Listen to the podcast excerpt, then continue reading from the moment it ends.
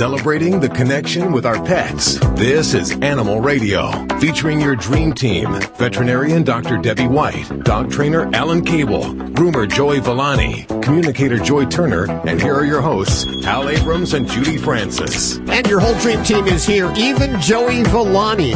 He is back this week, and he is live from Hershey, Pennsylvania, where he's some some big grooming expo, and I guess he's up for some kind of award. What what's the deal, man?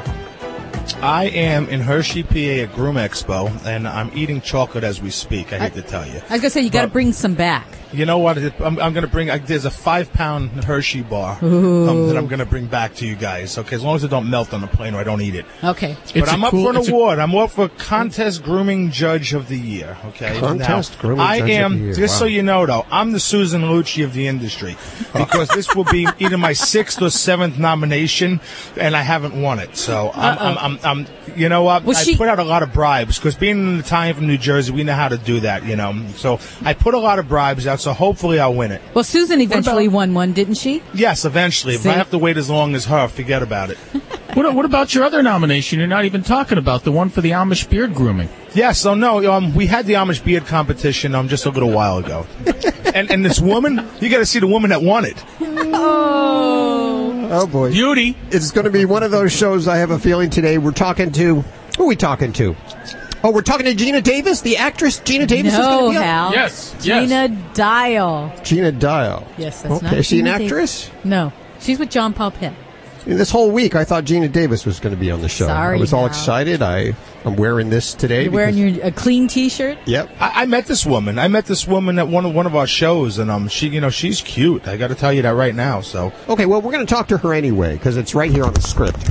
So does she have Gina Davis eyes? She has Gina Davis eyes. Betty I don't know. I, I, I've, I, I've never got, I never got that far. If you know what I'm saying. Oh. Yeah, J- Joni starts scanning from the bottom up. Also, we're going to talk to a lady who's done a little research on the top pet songs that were written by owners, musician owners, Well, like pets that inspired these Pets that inspired- Top ten pets that inspired some really great songs. Oh, good. I guess that's exactly what it says up there on the board. I just couldn't read that far. And also, prepared host in radio, I really ladies and am. gentlemen. I really am. I, I don't know how I have this job still. Dr. Marty Becker will be joining us also today talking about the circus. He's talking about the circus? No, Hal. Circovirus. Circovirus. Doesn't sound as ask, fun as the I know, circus. don't ask me what that is because I have no idea. Why would I Didn't ask you you- when I have Dr. Marty Becker coming on? Well, you, you want to know now before he comes on. I saw a great movie yesterday. Oh, you did? Yeah, with my son, it was about little animals and a parrot that talked, and they went to the human world to try to talk to humans into not hunting them anymore. It was really good. Oh, All right, what the heck with you all? New Yorkers, look at this. This is exciting news out of New York. New York regulations will now allow New York animal lovers to spend eternity with their pets. Great news. Officials have finalized rules allowing pet cemeteries to accept the cremated remains of humans. I think that's beautiful. awesome. That's a long time coming, let me tell you that right now. I want to be buried in a pet wait, cemetery. wait, hold on. Yes. Well, I'll have to hold on. We've lost Joey, and Lost him. I can't uh, wait. I'm. What kind of tease is that? Oh, here he is. Here he is. He's back. I have nothing. I have nothing to say. I just want to know if I could be buried within the pet cemetery. It'd be a lot cheaper. It is a lot cheaper, That's except all. here's That's the deal. all. The cemeteries can do this as long as they don't charge a fee for it and they don't advertise human burial services. Now, of course, New York put a halt to human burials at pet cemeteries in 2011. They get in the way of all the fun. I know the they time. really do. No. Uh, but this is very exciting news from New York. It's about time. I'm, I'm very. Mayor Bloomberg has just made Joey Villani illegal. For years, I've said I've always wanted to be cremated, and I want to be in a pet cemetery. I am not that way. I think that land is very valuable, and I don't think that even if you're cremated, that we ought to, I hate to say wasteland, but I think to return to the earth in some other way, like Ellen was saying, you know, spread Yeah, your sprinkle ashes, me. become Sprinkle me on top to of a nature. Yeah, that's what I mean. I don't want to be buried there. I want to be sprinkled. I guess I should make Oh, that okay. Sprinkled, yes. Sprinkled over the ground. Okay. Yes. I'm with you. Yeah, I want to be sprinkled. Yeah, I want to be sprinkled on top of a mountain. I want to be sprinkled on ski lifts. It's uh, death talk on Animal Radio. It's it's just- freaky when you think about it. Isn't it freaky to be put in the ground in a box? no I mean, way. That I can't- freaks me out. Me too. I can't even comprehend. Don't ever I even think about doing that to me. No. Yeah, my, my dad is like, Yep, you know, that's not gonna kooky that you want to be cremated. And I'm like, no, you're kooky. You're Yeah. crazy, man. Well, you know, you're that's what going they- down there in a suit. I'm gonna make a list of people I don't like, and I, I want myself sprinkled in their coffee. This is Animal Radio. Celebrating the connection with our pets. This is Animal Radio, featuring your dream team. Veterinarian Dr. Debbie White, dog trainer Alan Cable, groomer Joey Villani, communicator Joy Turner, and here are your hosts, Hal Abrams and Judy Francis. A uh, big show for you today. This hour, I understand Gina Davis is going to be on, and while Judy, who books the show and is the producer, keeps correcting me, I'm not. I'm done correcting you, Hal. I'm yeah, very- it's Gina very- Davis. She's a hottie. I'll tell you that right now. And uh, we're very excited about that.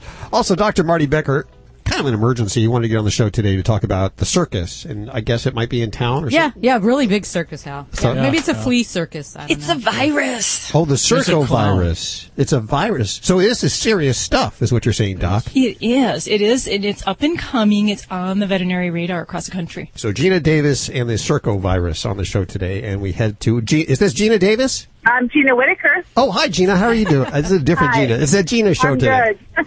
What's going on with you? Well, I am not a regular listener to your show because I do not have pets. However, I did hear the show last week, and my son and his girlfriend are about to drive across the country in a moving truck uh, with a cat. And I thought maybe the veterinarian could give me some advice to give them.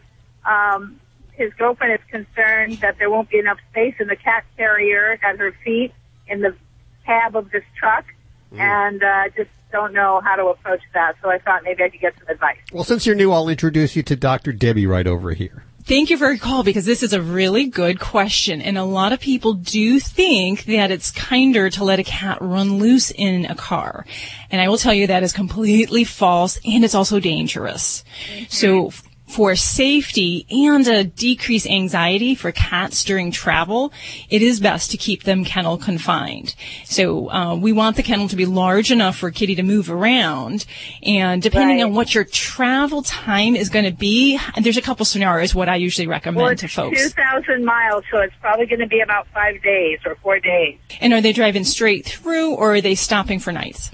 Well, they have to stop for nights. I mean, they can't Okay. drive 24 hours a day, but I imagine there'll be one or two or three stops. Okay, perfect. Because that's what, what kind of differs on how we advise how a cat might travel and what kind of environment we want for them.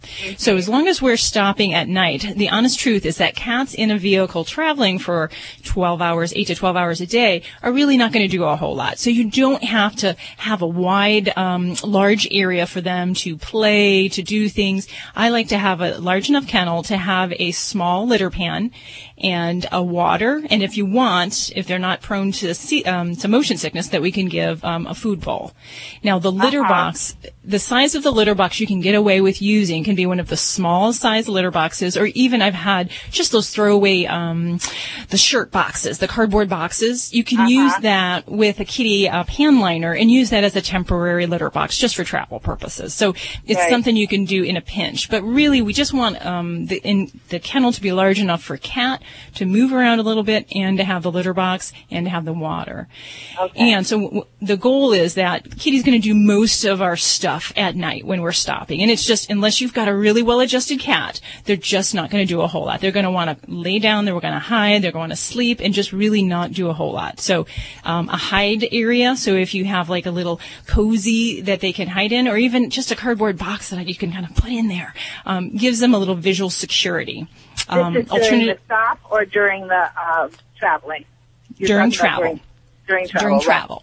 Yeah, and if you don't have a solid um, travel kennel, kind of like you know the plastic sides, then you can even use something like a, a towel or even a sheet to go over it, just to give the kitty a little bit more visual security. Because seeing that high flowing traffic going by can freak cats out, and so they really like to be kind of in the comfort zone, so that they don't have to watch the the semi trailers going by and all the other uh, things. So It would probably not be a great idea to put them in the back with all the boxes and furniture, huh? No, no, no, definitely not, and definitely not in the back of a pickup truck or a, No, a truck not, with a cab. you know, a moving, moving truck or like a U-Haul, a big, big one. No, So, yeah. no, you want to you want to be able to supervise and make sure everything's okay, that we're not getting jostled.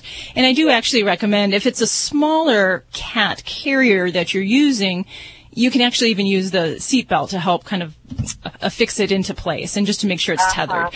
Otherwise, bungee cords work really good just to make sure it doesn't shift as you're turning, driving, anything like that. So security is really the most important thing for a cat to travel comfortably. Now, and if you got some time and before they're actually traveling, the best thing I can advise to help a cat travel is actually to acclimate them to the cat carrier and to the travel experience. So unfortunately, most cats, the only time they get in a carrier is when they go to see a vet like me. Oh, and yeah. it- it's a horrible association. So I encourage people, even if you're not planning travels, get your cat used to a carrier and get them used to going into a car and you don't always have to go anywhere. You can just drive around the block and come home and it, it builds a positive association. So that is something if they can do at this point, I would start doing that and getting her used to the carrier in the home setting with feeding her in it. Um, and then even just kind of building up to little trips around the block um, to help Kitty feel comfortable. And then there are some other things that I will try if necessary to help calm a fearful cat during travel. And they might include things like kitty pheromones, which are the natural scent hormones that calm pets. I'll often also use dilute lavender oil and we can put that on the kitty's bedding or in the environment and it's kind of a natural way to help a pet calm and you know works for people too helps you as a sleep aid and all that kind of stuff Where do you So get the- the pher- pheromones? Do you buy them somewhere in a pet store? Or? Yeah, you can check that out at a local pet store or a veterinary office, and you'll be able to find a variety of different you know products in that in that realm. Okay, okay, great. Well, that's all very helpful, and I will relay these things to the kids. And thanks for those suggestions. I so appreciate it. Miss Whitaker, before you go, Yes. I, I have two things. Uh, number one, tell your daughter and her future son-in-law to get off the interstate because the nicest, newest hotels are off the interstate. Uh, disgusting people like me stay at the hotels on the interstate. And, and number two, uh, what do we what do we have to do to earn your business? I mean, right now, what do we need to do? Right. Well, they're going to be driving 2,007 miles in a, in a truck, and it's nerve-wracking to me, if not to them. But uh, I'll give them that advice. Well, thanks for your call, Gina. We appreciate it, and hopefully you'll be listening again. I think that's what All you mean by the, Thank the you kind of so much. business you want to earn there, Alan, is it? Yes, I would like to earn her business at this moment. What do we need to do to make her a regular? I think uh, playing some of the pet-related songs, like Shannon. I think Yeah. Shannon is good. Playing it but not singing it, Hal. That that's the That's the difference. difference. Yeah.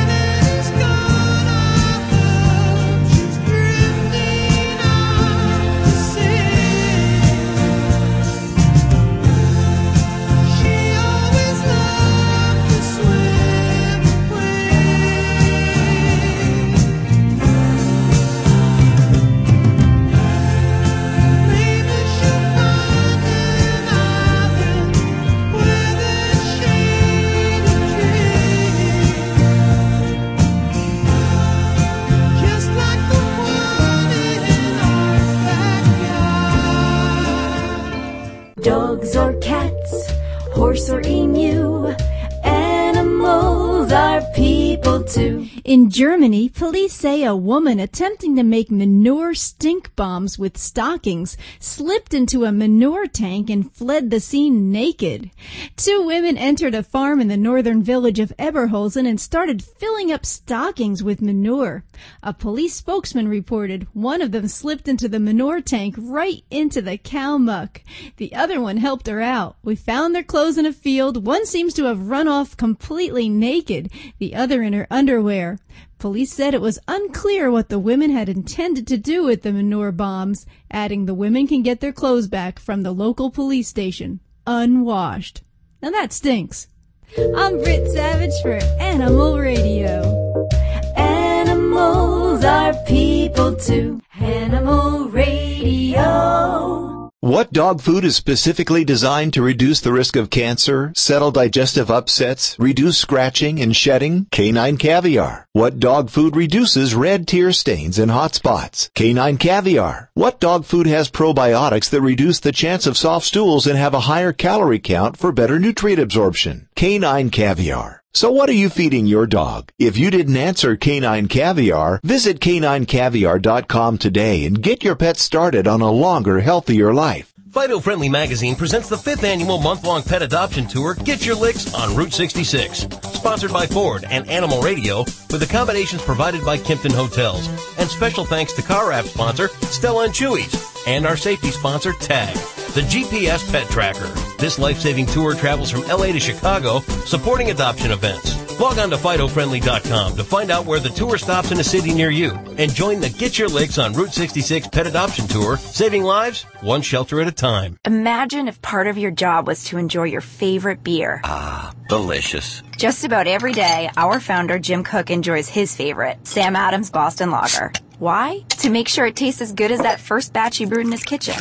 Smooth yet flavorful, with a deep amber color and a head so thick you can float a bottle cap on it. In fact, every batch of Boston Lager is tasted over a hundred times before it leaves our brewery. So if we haven't tasted it, neither will you. Cheers, man. Cheers. Sam Adams Boston Lager. Boston Beer Company, Boston, Mass. Save responsibly. Hey, this is Guy Fieri. Now, when your recipe calls for red peppers, chili powder, garlic, and onions, you got the start of some awesome chili and maybe some heartburn. If that's the case, roll out the Rolaids liquid. Don't let heartburn keep you from enjoying the things you love. New Rolaids liquid gets you back in the action fast, even when your worst heartburn symptoms flare up. Rolaids liquid dual active formula coats and soothes for rapid relief. New Rolaids liquid in your choice of mint or cherry. Use as directed.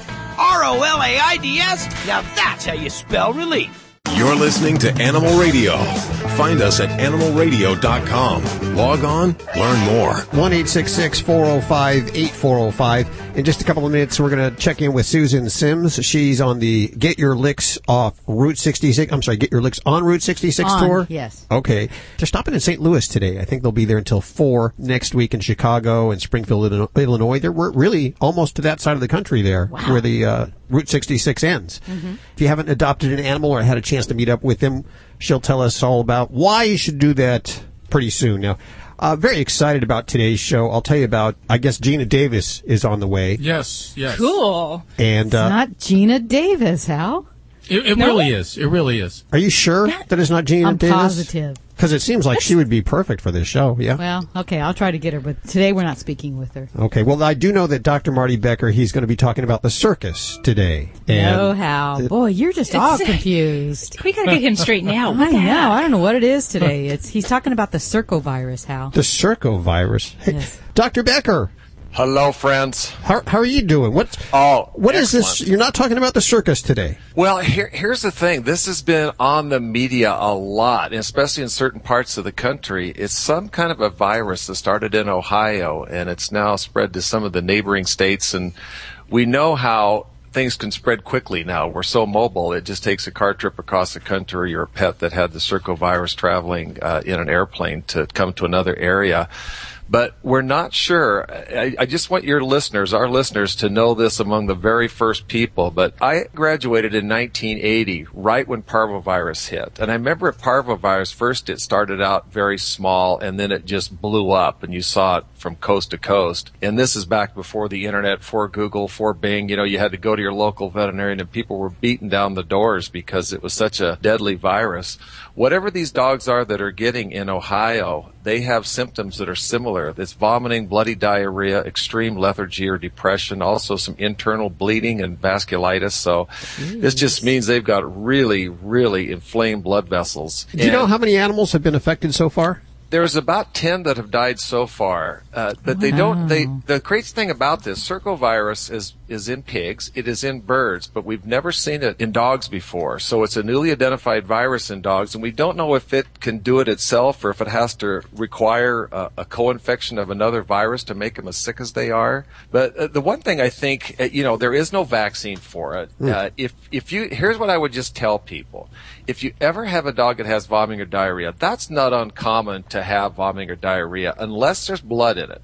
If you ever see bright red blood or you see a very black stool, which means it's digested blood, that's an emergency. Okay. Or, or if you have a pet that has repeated vomiting and diarrhea, you know, once a, you know, we all have dogs that get sick or cats that throw up a hairball. That's Mm-hmm. Mhm. normal, but they're throwing up and then they're throwing up again or you see them straining and there's, there's not even defecating because there's nothing in there.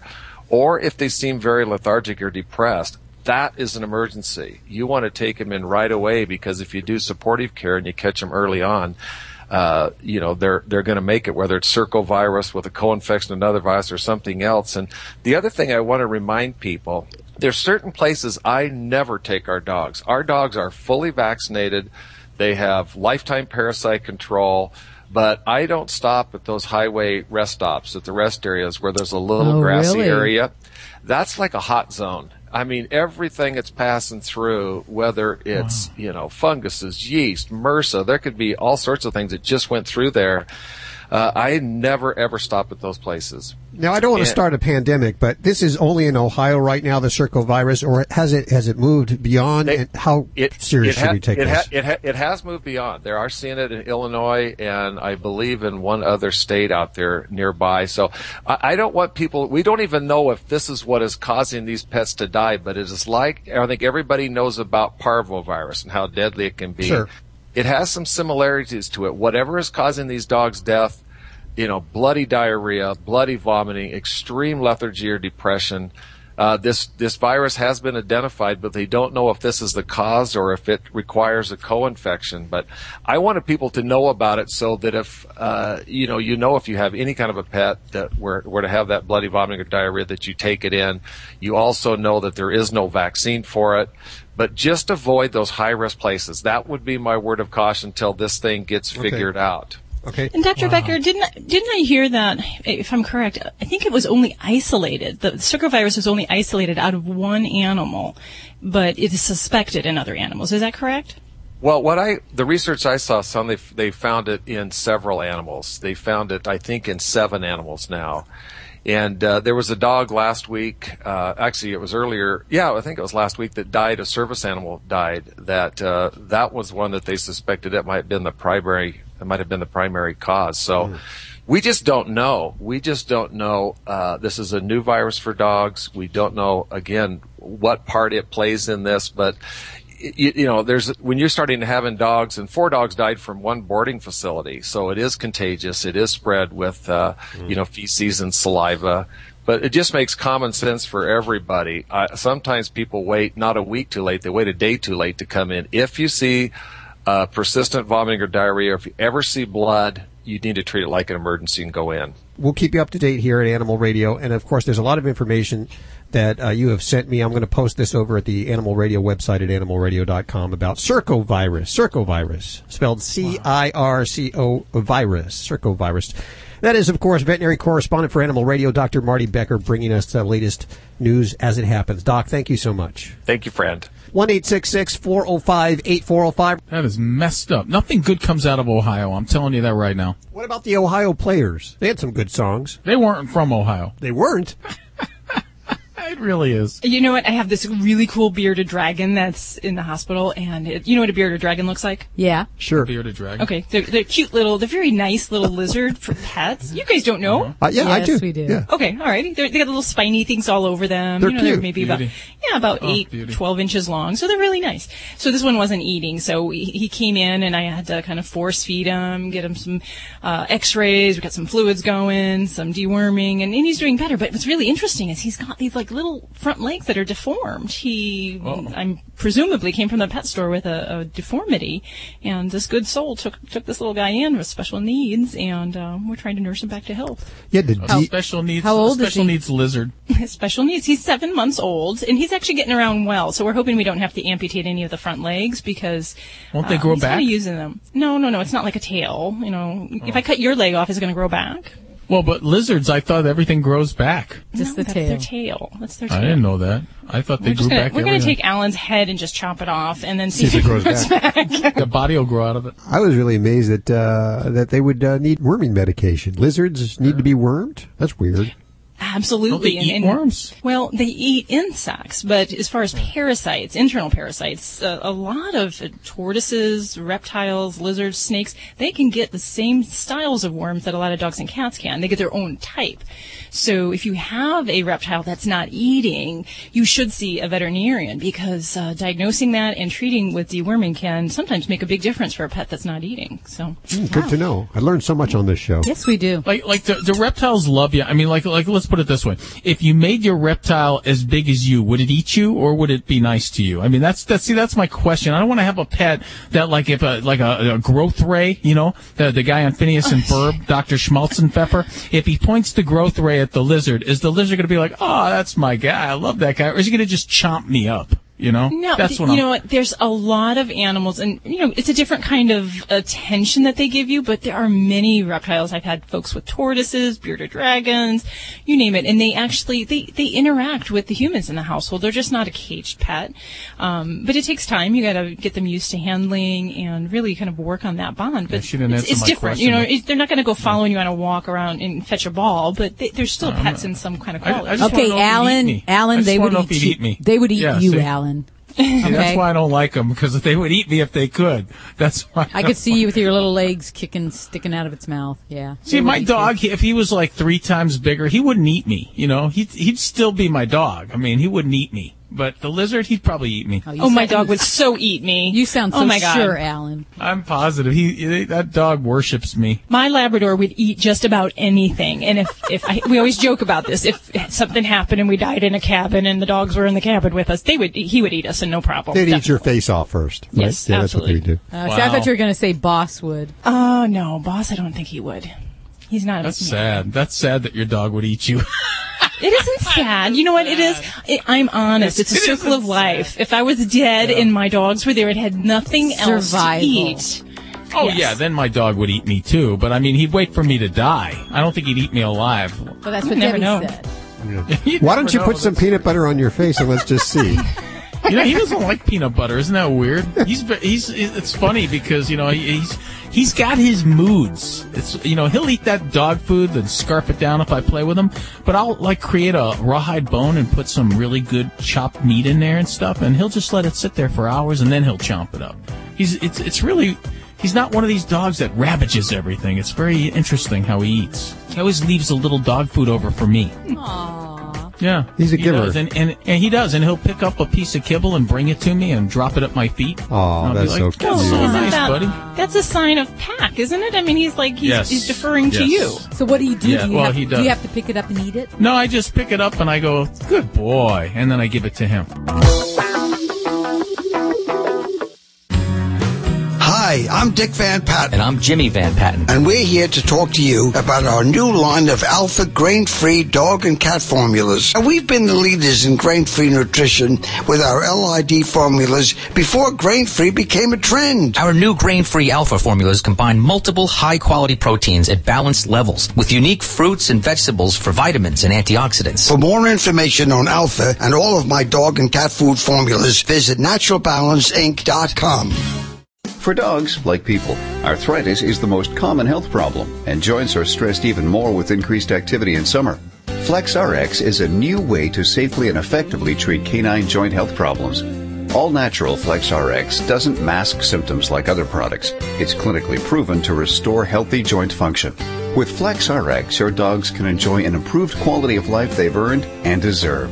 FlexRx is available at Pet Supplies Plus or visit prolabspets.com. Don't complain about your cable bill going up and up and up. Do something about it. Grab a pencil and jot down this special number 1 855 645 MyTV. The more cable TV rates go up, the better digital satellite TV looks. Say goodbye to the cable guy and get more of your favorite channels in 100% digital quality for less money. Call 1 855 645 MyTV. Sign up for packages starting as low as $19.99 and there's no equipment to buy. You get free HD TV upgrade, a free DVR upgrade, and free professional installation. You control what you watch when you watch it. Record your favorite shows, pause and rewind live TV, even skip the commercials. Watch local channels too. At just $19.99, what are you waiting for? Pull out your major credit or debit card. Call 1 855 645 MyTV. 1 855 645 MyTV. Say goodbye to the cable guy. Cut costs and get more. 1 855 645 MyTV. 1 855 645 MyTV. Hi, this is Elayne Boosler on Animal Radio. Stay and neuter your pets and some of your exes. You're listening to Animal Radio. If you missed any part of today's show, visit us at animalradio.com or download the Animal Radio app for iPhone and Android. This is an Animal Radio News Update brought to you by Doctors Foster and Smith Pet Supplies with thousands of quality products at low prices every day so you save on every order. Visit fosterandsmith.com. I'm Stacy Cohen for Animal Radio. When I saw this picture of this little elephant with tears in its eyes, it was a newborn calf. I mean, seriously, big tears streaming down the side of his face. Well, this little newborn calf had reportedly been crying for five hours, inconsolably. It just broke my heart to see the picture of him. It just looked so sad. He was separated for his mom, not once, but twice, because his mom tried to kill him. Keepers at the wildlife park in eastern China removed the calf from his mother after she rejected him. She stomped on him. Hopeful that the injury had been accidental, they treated the calf and then returned him to his mother's side. Well, she turned on him again, so they removed him. The calf was under a blanket for five straight hours crying before the keepers were able to console him. He couldn't bear to be parted from his mom, and it was his mom who was trying to kill him. A keeper said that all was not lost for the little calf because he had been adopted by one of the other animal keepers who rescued him and they formed a strong bond. How do they do that? You know, how do they teach him like how to grab a peanut or something if it's a human it, with his, you know, his big trunk? I, I guess they just learn it naturally. A blind man was walking his dog along a Denver street when the epic floods waters surged and knocked him over. Ronnie Webb was washed into a deep culvert. His guide dog frantically paced the edge. A Denver police officer on patrol saw the dog and he came closer to him. He spotted Webb in the water. As Webb called for help, his dog jumped in after him. Suddenly, they were both sucked into the tunnel under the street. He and his dog were in that tunnel for 17 minutes, said Officer Dell Creason. Creason called the paramedics to the other end of the tunnel where Webb and his dog emerged unharmed, thankfully. And Creason hails Webb's dog as a hero. He said both he and his dog are doing well now. A small group of runaway cows left a team of Swedish hunters cowering in fear that they mistook the bovine shadows for bears. According to the local, it's a newspaper, the hunters radioed for help shortly after they were dropped off by a helicopter in the woods in northern Sweden. And they told the pilot that their tiny shelter was surrounded by some kind of brown bear that's known to live in the area and they needed to be flown out. Well, the pilot said, He's not going to be able to get there until the morning. So the hunters spent the night awaiting the bear attack that they were sure was going to come any minute. However, when they finally poked their heads out of the shelter in the morning, they found out that the bears were not bears, but lost cows who wandered away from a nearby farm. That giant panda that was born last month at the Smithsonian National Zoo has a clean bill of health. She had her first full vet exam and it weighed in at a little over two pounds, more than double what she weighed at birth. I'm Stacy Cohen. Get more animal breaking news at animalradio.com. This has been an Animal Radio News Update brought to you by Doctors Foster and Smith Pet Supplies. Visit fosterandsmith.com for pet supplies selected by veterinarians with 100% satisfaction guaranteed. Doctors Foster and Smith, your trusted source for quality, affordable pet supplies. Veterinarian owned with veterinary expertise behind every product. Doctors Foster and Smith has thousands of name brand pet products, including pet medications, all with a 100% satisfaction guarantee. Low prices every day so you save on every order with free shipping on orders $49 or more. Fast service delivered right to your door. Shop online at fosterandsmith.com because your pet's health and happiness come first. What dog food is specifically designed to reduce the risk of cancer, settle digestive upsets, reduce scratching and shedding? Canine caviar. What dog food reduces red tear stains and hot spots? Canine caviar. What dog food has probiotics that reduce the chance of soft stools and have a higher calorie count for better nutrient absorption? Canine caviar. So what are you feeding your dog? If you didn't answer Canine Caviar, visit caninecaviar.com today and get your pet started on a longer, healthier life. What do you think about when you're driving? Music? Sports? We think about nice, big, fluffy piles of insulation and filters and motor suspension and water projection and things like that. We're Bosch and we are the quietest dishwasher brand in the U.S. You could say we wrote the book on quiet, and the next chapter is flexibility. Nearly every Bosch dishwasher now features a third rack that holds silverware and whisks and tongs and spatulas and increases your loading area up to 30%. How did we do it? Well, as we said, we're Bosch. We think about things like that. Come see what we've invented for you. See the complete line of Bosch dishwashers at Best Buy or visit bestbuy.com slash Bosch. Quietest dishwasher brand in the U.S. based on an average of sound ratings on major brands' websites. Major brands defined as TraQline Top 10 Brands, March 2013. 30% more loading area compared to a Bosch dishwasher with two racks. Hi, this is Carrie Ann Inaba from Dance with the Stars. Don't forget to spay and neuter your animals, and you're listening to Animal Radio. You're listening to Animal Radio. Call the Dream Team now at 1 405 8405. I'm telling you, now that America's Got Talent is over, I'm just, I, love I have it. nothing to live for. I love that show. I think the comedian should have won. Yeah, you know, I'm glad uh, Comedian. Kabishi, whatever his name Vici is, won. Ichibini. I don't know. his That name. guy is unique. He is. I mean, if you he is good. Ugh. I tried doing that thing on the floor where I bent my knees and went down on my back, but I couldn't get it down? for days. But down on your Yeah. bidet? It's new on late night TV, the Bedowner. Yeah, Dr. The Debbie Bedowner. doesn't watch TV. She doesn't watch that stuff. You know, I have no frame of reference. I don't watch any of that kind of stuff. You don't so. watch anything. What do you watch on? T- like, if you turn it on, Doctor Debbie, what do you watch? Like Larva, or what do you? What Do do you you even turn on channel? news? The news. I watch the, The news. I love Which is like news. Larva. The news is so, the news is so depressing. Yeah. It can be, but I do balance that with some quality programming. And the Yeah, right, quality right. programming that I balance Right. my news with is um, America's Next Top Model. That's and um, and Dance Moms.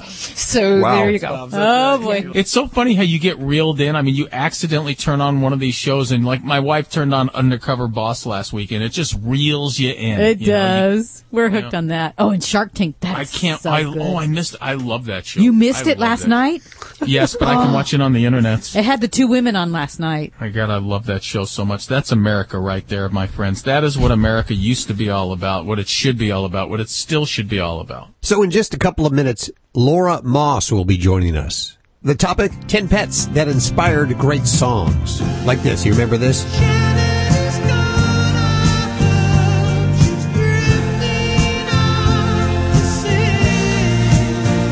That's about a dog? That- you didn't know, you didn't know that was about a dog? I don't know that, you know, you are a, uh, you know a lot about music, about the old classic hits. Uh, From the 70s. I know nothing today. Yeah. You tell me a group today, I wouldn't know who it was. Yeah, I know the I- seventies. So this portion of Animal Radio is brought to you by. I was spacing off there just for a Yes, second. you I were. I'm trying apologize to bring you all back. those listeners. Uh, this portion of Animal Radio is brought to you by Stella and Chewy's. They have the brand new intro pack, so you can check out which flavor tastes the best for them. The Chewy's Chicken Dinner, the Simply Venison, the Stella Super Beef, or the Duck Duck Goose. Four ninety nine, where Stella and Chewy's is sold. And we go to Allison. Hey, Allison, how are you doing? Good. How are you? Good. What's up in your world? My dog, he gets aggressive when you go to put him in the cage. And I was wondering what I could do. Hey, Allison, it's good to talk to you. Does he ever get aggressive at any other point in time? Now, Okay. Tell me the circumstances. Tell me what you're doing right before you try to put him in his in his crate. well, it's when we have to go away. 'Cause he's Okay. only 15 months old. Do you always put her in the crate only when you go away? For the most part, yes. Okay. All right. So you going away is kind of a trigger.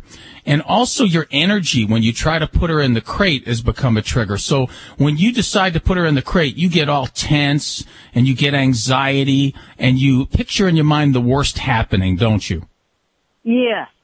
Okay. So you have to change the experience for yourself before you can change it for your pet. The crate has to become something that's pleasurable and fun. And in order to change the behavior of your dog, you have to understand it takes time. It's not something you can change overnight. It's something that might take you a couple of weeks, and it's something that you have to do when you're perfectly calm and when you're home. And the, the best suggestion I have for you is to actually start to make the crate fun for your dog. And the way to do that is to keep the door open, start putting your dog's favorite toy in the crate. Every time your dog walks into the crate to get the toy, be watching, try to notice it and say, good dog. Also start feeding your dog in the crate. Start putting her food in there, but leave the door open, okay? So every day when you feed, yep, every day when you feed your dog, put the dog food in there and just walk away.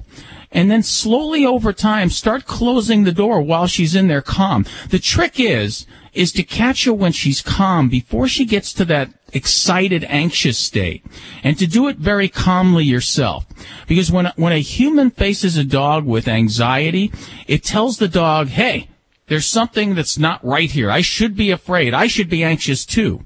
Because you're your dog's leader and teacher. So whenever you're calm, your dog's going to feel calm. And whenever you're anxious, your dog's going to feel anxious. Another tip is to really tire your dog out at least once a day. I mean, exhaust your dog with playing. And that's when you put the treat or the uh, toy inside the crate after playing. And when she goes in there to get it, you go, good girl, good dog. And you just keep doing that. And it's going to be difficult because whenever you decide to leave, you're going to trigger that anxiety in yourself and your dog. So practice putting your dog in the crate about 30 minutes before you leave so that you're not anxious. Do it 30 minutes to an hour before you actually have to leave. And then when she goes in there, tell her she's a good dog and close the door. Don't say goodbye to her when you leave. Don't talk to her. Just leave. And when you come home, don't say anything. Leave her in the crate for 15 minutes before you let her out. Then nonchalantly walk over and let her out of the crate. The key, uh, girlfriend, is to take deep breaths, make yourself calm from the inside out, make the crate a fun place to be for your dog, and you will see she will stop being aggressive. She will actually look forward to going inside the crate. Now, the reason why she is aggressive when you try to put her in there is because it works. When she gets aggressive, you back off, don't you? Yeah. Okay. So when she wins, it's it's a bad thing because when she wins against you, she learns that by being aggressive, you're going to fold and walk away. So you've got to learn how to calmly put her in the crate even when she gets a little aggressive. Let her know you're not going to back down. You don't have to hurt her. You don't have to push her. You don't have to, you know, do anything rash. You just have to be firm and calm. You have to be firm and calm.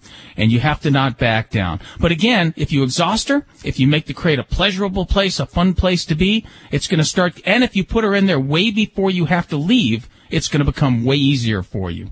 Okay. Does that stuff make sense? Yeah. Well, work on it and recognize that it's not going to happen overnight.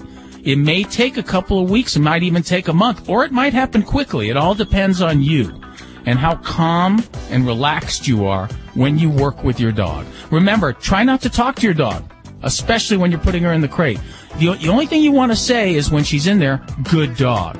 Because the more talking you do, the more excited and anxious she's going to get. Oh, okay. All right, good luck. Thank you. Thanks for your call, Allison. 1 405 8405. Stacy, what are you working on? Police in Fort Worth, Texas were called to a 78 year old woman's home. There was some domestic violence. She was shot by her dog. I'll give you the details coming up on Animal Radio News. She had it coming.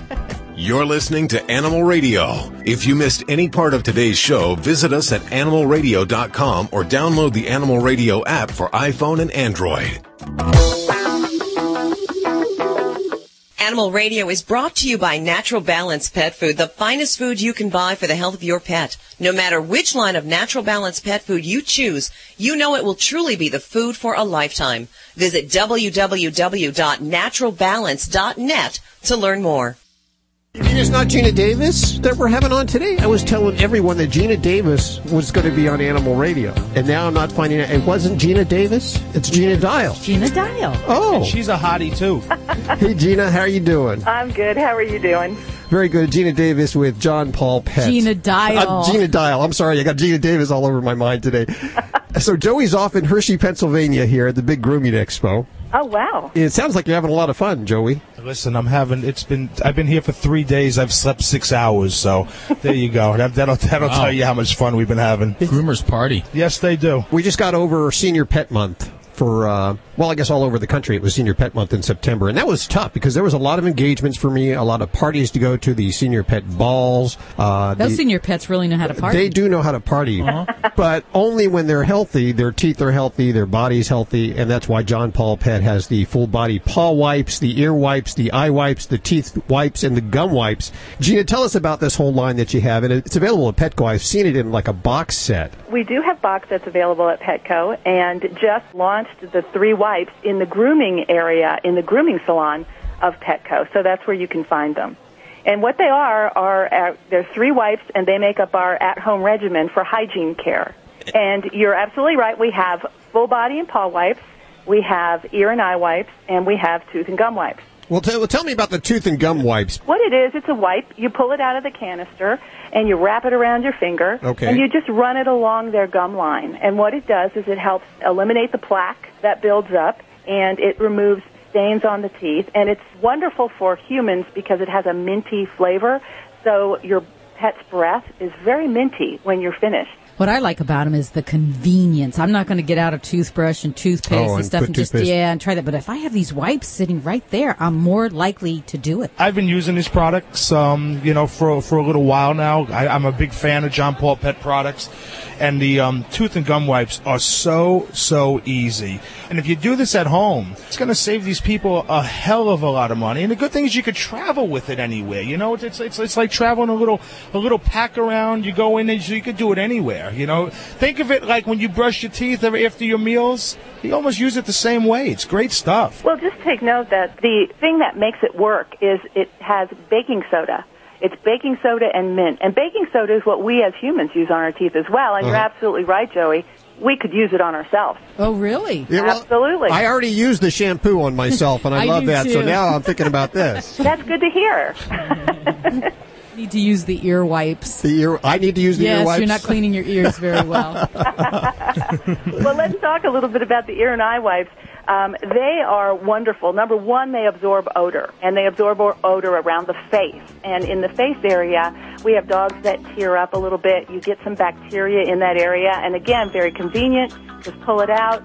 You just clean their face with it. The odor is gone. They're also antibacterial. So it helps to kill bacteria on the face, around the eyes, and in the ears, because as we all know, um, ear infections are quite common in our pets. So you are able to clean around the outside, the underneath of their ear flap or pinna, and keep that area clean to help prevent the bacteria from growing, to help prevent uh, ear infection. This is all available at Petco's grooming salons. I see online you, you have the johnpaulpet.com website. Go to uh, johnpaulpet.com and look at the store locator, and it will put in your zip code. It tells you um, anywhere that the product is available around where you live. Gina, you're so awesome for joining us and putting up with my stupidity today. you have one more question. How how does Gina feel about being there for the beginning of uh, Brad Pitt's illustrious career? Hi, this is Doug Gray of the Marshall Tucker Band, and forever you'll always be listening to Animal Radio. Keep loving those pets. This is Animal Radio. Hey Deb, any famous people like out in Vegas ever come to you? Um, let's see. I, there's a, a kickboxer, a, a fighter that comes to my clinic. He's an That's older one, cool. though. I can't think of his name. He's got a Great Dane. What about the, the guys with the tigers? Uh, Ron and uh, Siegfried and Roy? Yeah, actually, we have seen their rabbits at my office, believe it or not. So uh, they've got all sorts of critters, I understand. So not just limited to the big cats. People always ask what kind of animals do you have, and we're always talking about you, you have two Three. dogs- I have three dogs, three dogs now. Yeah, three. Yeah, but I see so many different animals every day at work, so I get to enjoy them. So I don't feel the need to have a ton of animals at home because I honestly don't have time to take care of them. Ron is joining us now. Hey, Ron, Hi. what's up? Well, I just uh, wanted to share with you a uh, story of my golden retriever. Okay. Uh, he's about 12 years old now. His name's Parker, and uh, he's been the best dog we've ever had, and constant companion to my wife. And uh, anyway, he came down with a growth in his mouth. It was actually protruding outside his lip. We had it removed, and they sent it off to the lab. Said it was a an anaplastic sarcoma. Oh dear, that's not good. What is that? Well, it's a form of cancer. Yeah, it's a cancer, and it's it's a highly aggressive cancer uh, that affects the that kind of tissue in that area. So, uh, how long ago did he have that removed? Uh, it was six weeks ago last Tuesday. Okay, and how's it looking? Is it staying quiet, or is it starting to regrow? Uh, we don't have any sign of it in his mouth right now. Okay, well that's We, good. uh, That's- we considered taking him to a clinic that was going to cost us thousands of dollars to, to treat him, and some of the options was to remove his jawbone and do uh, uh, radiation and chemo and all that. And uh, Mm-hmm. we went with another product called uh, hydrazine sulfate. Mm-hmm. Okay, yeah. Have you heard of this? Because know, I have. And It's definitely not the first thing that we would think of when we when we talk about treatment of sarcomas, and on the jaw area, definitely they they're horribly aggressive in, in how they can grow outwardly, start to affect a pet's ability to swallow, to eat, to get food down. And the challenge is is to try to stop that growth and to give us some good quality time. So a lot depends when we're talking about cancer treatments for dogs what each individual pet owner what their goals are and how much they want to a spend and b you know go through as far as uh, treatment for their pet. And I can tell you, I have had some wonderful stories of dogs that ended up having mandibulectomies to remove their entire lower jaw for a malignant sarcoma, and he went on to live like five years later. So the the goal is for some people, surgery can seem very distasteful, but um, I can say firsthand, I, I, saw this patient just thrive. He was a fabulous, happy boy, and successfully, you know, the, the, surgeon was able to abate or stop the growth of that tumor any further. And that's the best chance. Is if you can do that to stop the cancer, then hopefully we can avoid having to get into some of these other things. But radiation therapy is definitely a treatment method, or chemotherapy for some types can be used as well.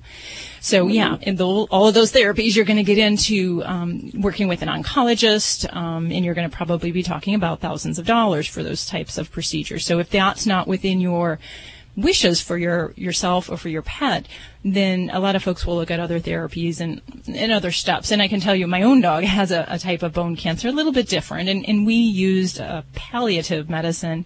It's a, um, a medicine called zamidronate, and that was uh, one that helped wonderfully. And it, it helps alleviate pain related to some of the bone tumors. It's not cheap either, but it was something that worked very wonderfully for my Jade, and it, it's helped her really be nine months of comfortable time with her bone cancer in her elbow. So there are some things short of surgery or chemotherapy that if you don't want to get into that, that an oncologist can really help you with. But you do mention a therapy that's a little bit unconventional in that it's not FDA approved and um, the the product is actually a chemical that is a byproduct of some uh, jet fuel processing. So it, it is sound a little scary when you read it on a on a piece of white paper of what where it comes from. But it has been looked at in far back as the 70s, I believe, that they looked at that as a way to treat different types of cancers in people. And there's some questionable, uh, you know, results out there. Some folks don't believe in people and or in animals that we have consistent proof that it helps for long-term survival. Um, so there, there is some question out there, and I know there are different bodies that are looking at that to study it a little bit more. And then there's also the concern that that has some cancer-causing potential. Um, in, in laboratory rats, they looked at that and it saw breast cancer, liver, lung cancer. So it's not a completely innocuous treatment in its own right. Um, but I'm assuming you're working with a um, a. Uh, I've had I've had him examined twice uh, by the surgeon that did the first surgery, and uh-huh. and she she fully expected to to see some sort of cancer back in his mouth by now. She said she would have given an 85 percent chance that she would see the cancer by now. Mm-hmm. Uh, we uh, you know, I'm going to keep my fingers crossed. I'm going to keep uh, following the instructions for this. I do believe there's miracles out there. My daughter uh, is the beneficiary of another miracle treating her MS, and uh, that's a subject for another show, I know. But uh, mm-hmm. sure, he's done wonderful since we've had this. He's he's still playing, he's still enjoying life, and uh, you know, when I when I dig his grave, I'm going to put all the parts in the same hole. Uh, I'm not going to dismember my dog and that's definitely, I think, Ron. It's it's a decision for everyone to, you know, it's a very personal thing. You know, in such as like a dog with an amputation for purposes of cancer. A lot of people are afraid of it based on kind of the gruesome description of what has to be done. But for many of the pets that um, we see on the other side that, that do well with this and aren't affected by the disability, um, I would just want other folks to not be afraid of that because of the way it sounds and the way we're worried a pet might cope. They can do wonderfully, and certainly it might not be right for you and for your pet, and I respect that. Uh, could I uh, tell your listeners where they could probably find? Uh, I mean, this is the, the Syracuse Cancer Research Institute is where I got my information, and I'm not affiliated with them. In fact, I'm still a skeptic. But mm-hmm. until I see a reason not to be, uh, until you know, I I've just had good luck with it so far. And we still got our dog, and he still seems to be happy and enjoying life. Our prayers are with you. I'm so glad that he seems to be happy, and hopefully uh, he's had a remission that will last. One Oh, eight thanks for taking my call. one eight six six four zero five eight four zero five toll free. You're listening to Animal Radio. Call the Dream Team now at 1 405 8405. Hi, this is Fred Willard on Animal Radio, and I, I'm I'm begging you, spay and neuter your animals. I'm sitting up and begging. I'll play. I'll go over and play dead if you want. I'll follow you anywhere you want to go.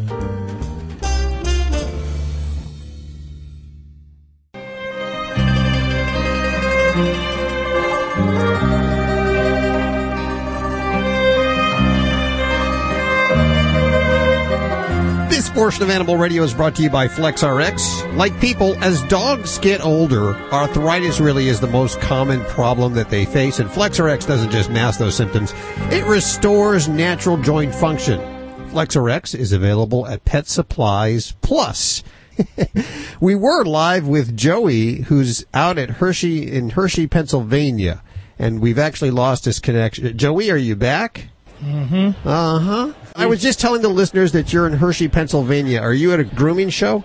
I'm at a grooming show. I'm at a very busy one, and just you know, just so everyone knows, I'm up for an award tonight. Okay? Wow. We got our we got our our Emmys or Grammys, whatever you want to call it. I'm up for grooming contest judge of the year, so that's why I'm out here to get my award and to trash talk to all those other judges that you know, we're I'm the best. Okay, but no, it's a fabulous show. Real busy, great time. Are there people watching you do do your show from there? Yes. Okay. I have a crowd around me. Okay. I have a crowd around me, wondering why do I got a mic and, and headsets on, sitting sitting in a in in in a booth there because I'm doing it right from the show floor. They can't hear me, can they? No, they no, they can't hear you. But hey, Hal says Hal says hi, guys, from Animal Radio. Make a funny face. How if I scratch my butt? Well, from Hershey, Pennsylvania, it's the Dog Father's tip of the week, ladies and gentlemen. Well, the first tip I'm going to give everyone is when you come to Hershey, Pennsylvania, it's lay off the chocolate because I've I've already um, gained about ten pounds and I got about nine zits on my face. So, besides that, I want to talk a little bit about shampoo because I'm walking around the show. And it makes me want to, because there's more shampoo vendors here than probably anything I else. bet. And I got to tell you, the good thing about it is, you know, we have products really to solve almost anything. And if you want to bathe your dog at home, and you go to the stores and you look at the shelves, well, there's an easy way to determine what you need. Number one, look at your dog's skin and coat. If the skin and coat, you don't see any dandruff, you don't see any um, um, dullness, and you don't see anything that looks like black pepper in the coat, well, your dog's a perfect candidate for just some regular good old shampoo. Okay. Now, what I recommend is don't use anything that's heavily fragranced, especially if you haven't used it before, because pet skin is a lot more sensitive than ours because, you know, listen, we're showering all the time, we're using all kinds of chemicals, so honestly, um, our skin is a little bit more used to um, all the chemicals out there. Use something either fragrance free or a light fragrance, okay? And try that. Use it by the directions. Now, if you see any dullness or you see any flaking, a good medicated or an oatmeal shampoo to soothe that is perfect. Okay, so anything medicated or oatmeal usually works good because what they're going to do is they're going to soothe the skin. They're also going to add moisture and nourish it. So that's a really, really good product. The, the one that I always say is if when you don't see fleas on a dog, one thing you can look for is what's what, what is black pepper. What it looks like, like somebody sprinkled black pepper in the coat. And the easiest way to do it is put the dog, stand them over a white towel or a white piece of paper, and um, you know shake the coat a little bit. And if it comes down, it looks like black pepper. There's a flea, or maybe had been a couple of fleas on the dog. So then you want to use your your flea shampoos, and there's a lot of wonderful flea shampoos out there um, that have pyrethrins and and tea tree oil, something that's not really really hard and not real chemically on the dog. And that's what I would use. Try to find a pesticide free product that actually works. And um, you know what? Those are the easiest ways instead of because I know. Listen, I know it confuses me when I go in the st- in the stores and I'm looking for products and I really don't know. I know what I oh my want, but I God! don't know There's what I'm looking three for. million different choices. Yes. Exactly, exactly. And those are the perfect three. I mean, there's a lot of other things out there, but usually those are the ones that'll solve all your problems. So either your regular shampoo, your itchy, dry skin shampoo, or your, you know, your pest control shampoo. I remember taking one of There those oatmeal baths when I was a kid and, and got chicken pox. Did you ever do that? You have to Uh, maybe that was just me. That was Yeah, just you. That was just I got the, the pink calamine lotion all over my body. Yes, no, so did I. So did I. I got that in, in yeah, New Jersey. They used to slap that pink stuff on you. You know. Joey, are you now the Amish god uh, dog father? Is that what's going on there? Your clippers are now powered by wind and gerbils? Yes, yes. You know what? It's funny because there's a big Amish community out here, big time. So yeah, um, wind and gerbils work good. Okay. There you go, Joey Villani. He's checking in from Hershey, Pennsylvania. I think we actually lost his connection again just in I time think there. Uh, but we'll be speaking to him in just a couple of minutes again from Hershey, Pennsylvania, where I guess that's where Hershey is and a big grooming expo that he's at. We'll head back to the phones next.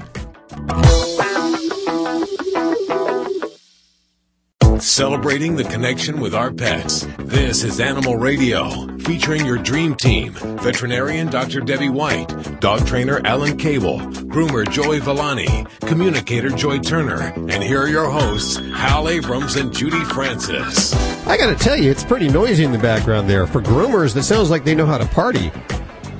They do. There's, there's, this is a busy show. There's probably about 5,000 people at this show right now, and it's busy. Hey, do they have an intoxicated groomer competition award? Yeah, after 6 o'clock. It's, it's from 6 to about 2 in the morning. It's the intoxicated groomer competition. Just don't bring your dogs here. I got to tell you, though, some of the things are really cool. They got a poodle right now that's in the ring, which I'm, you know, supposed to be judging, but I snuck away to talk to you guys.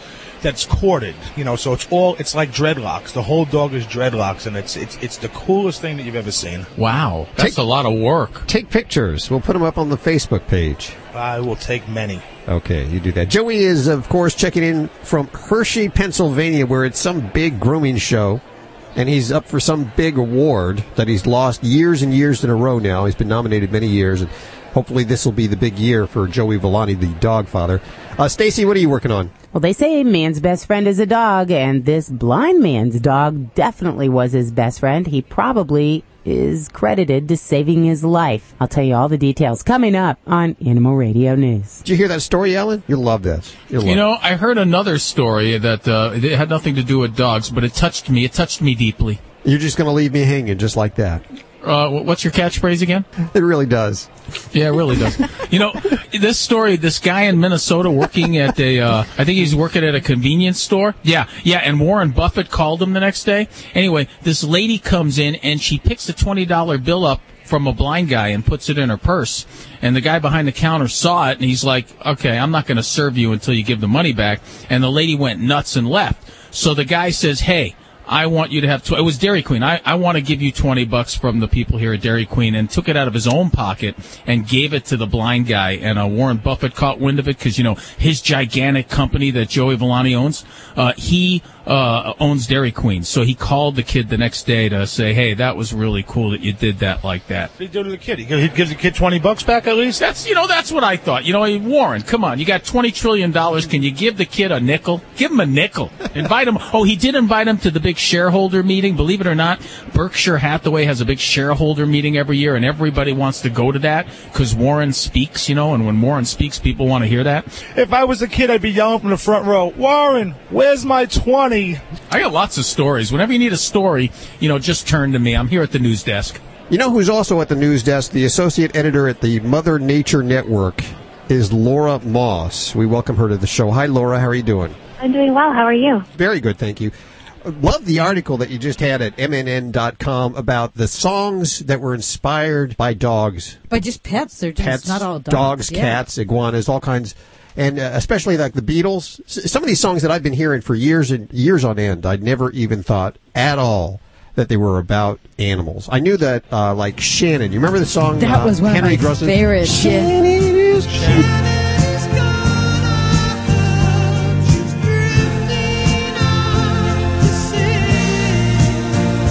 You remember that? Yeah.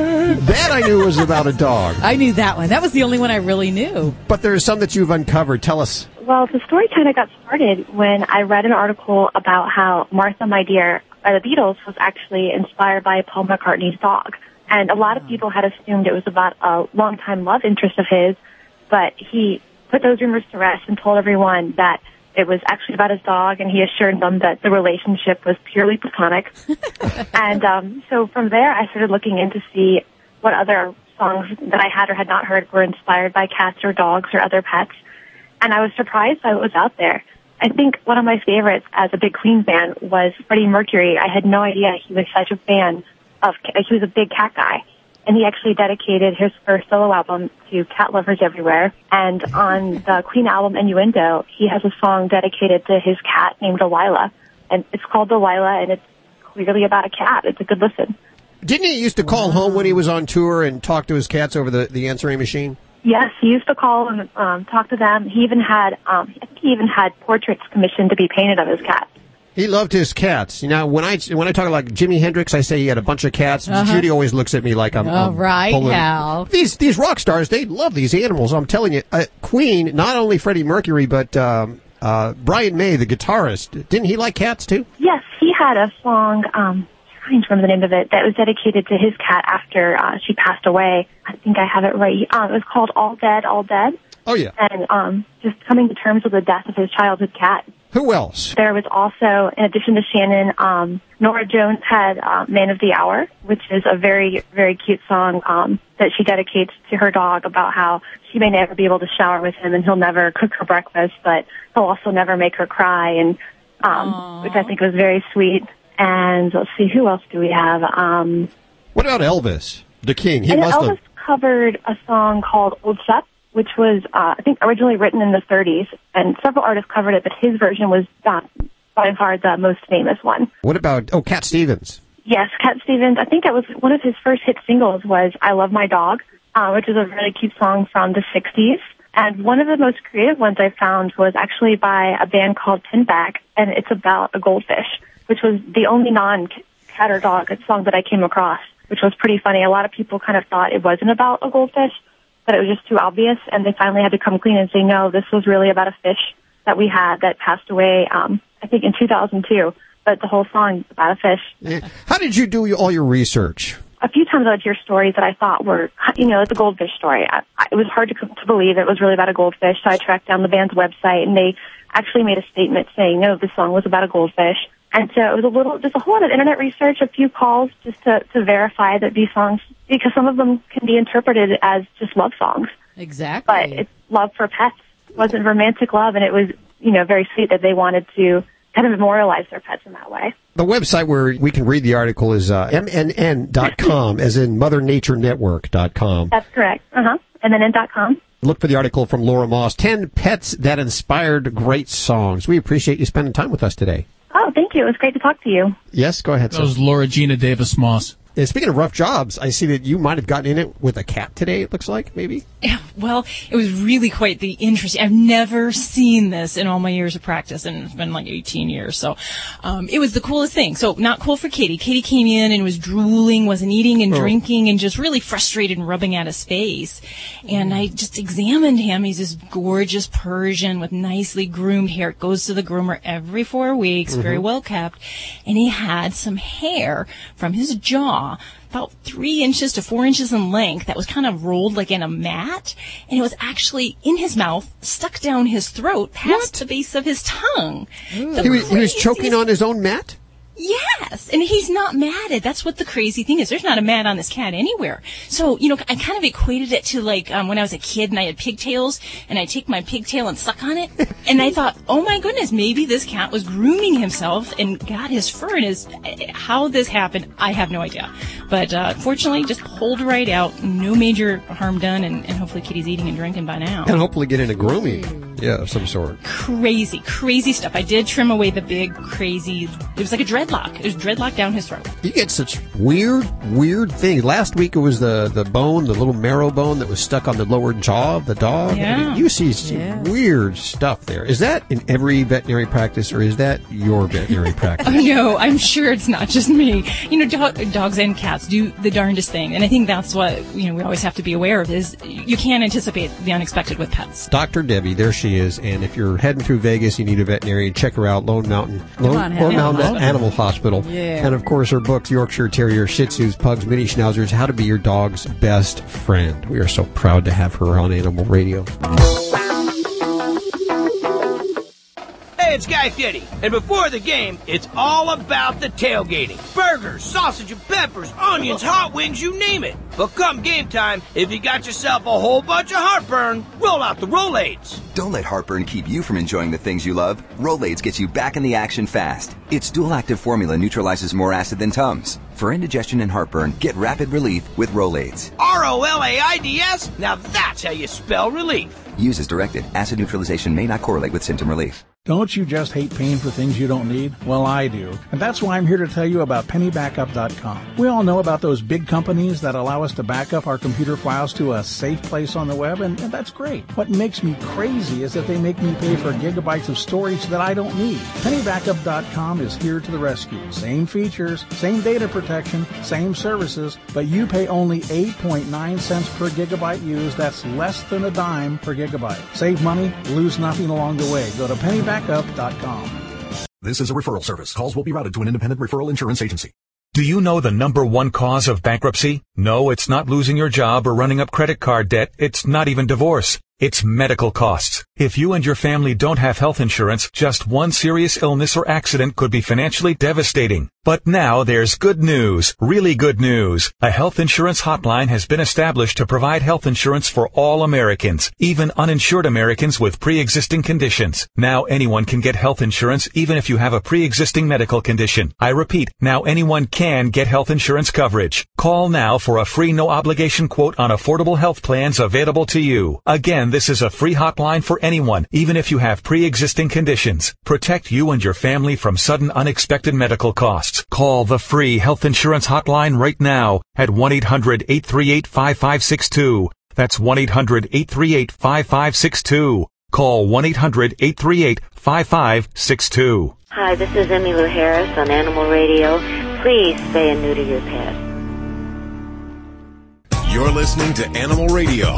Find us at animalradio.com. Log on, learn more.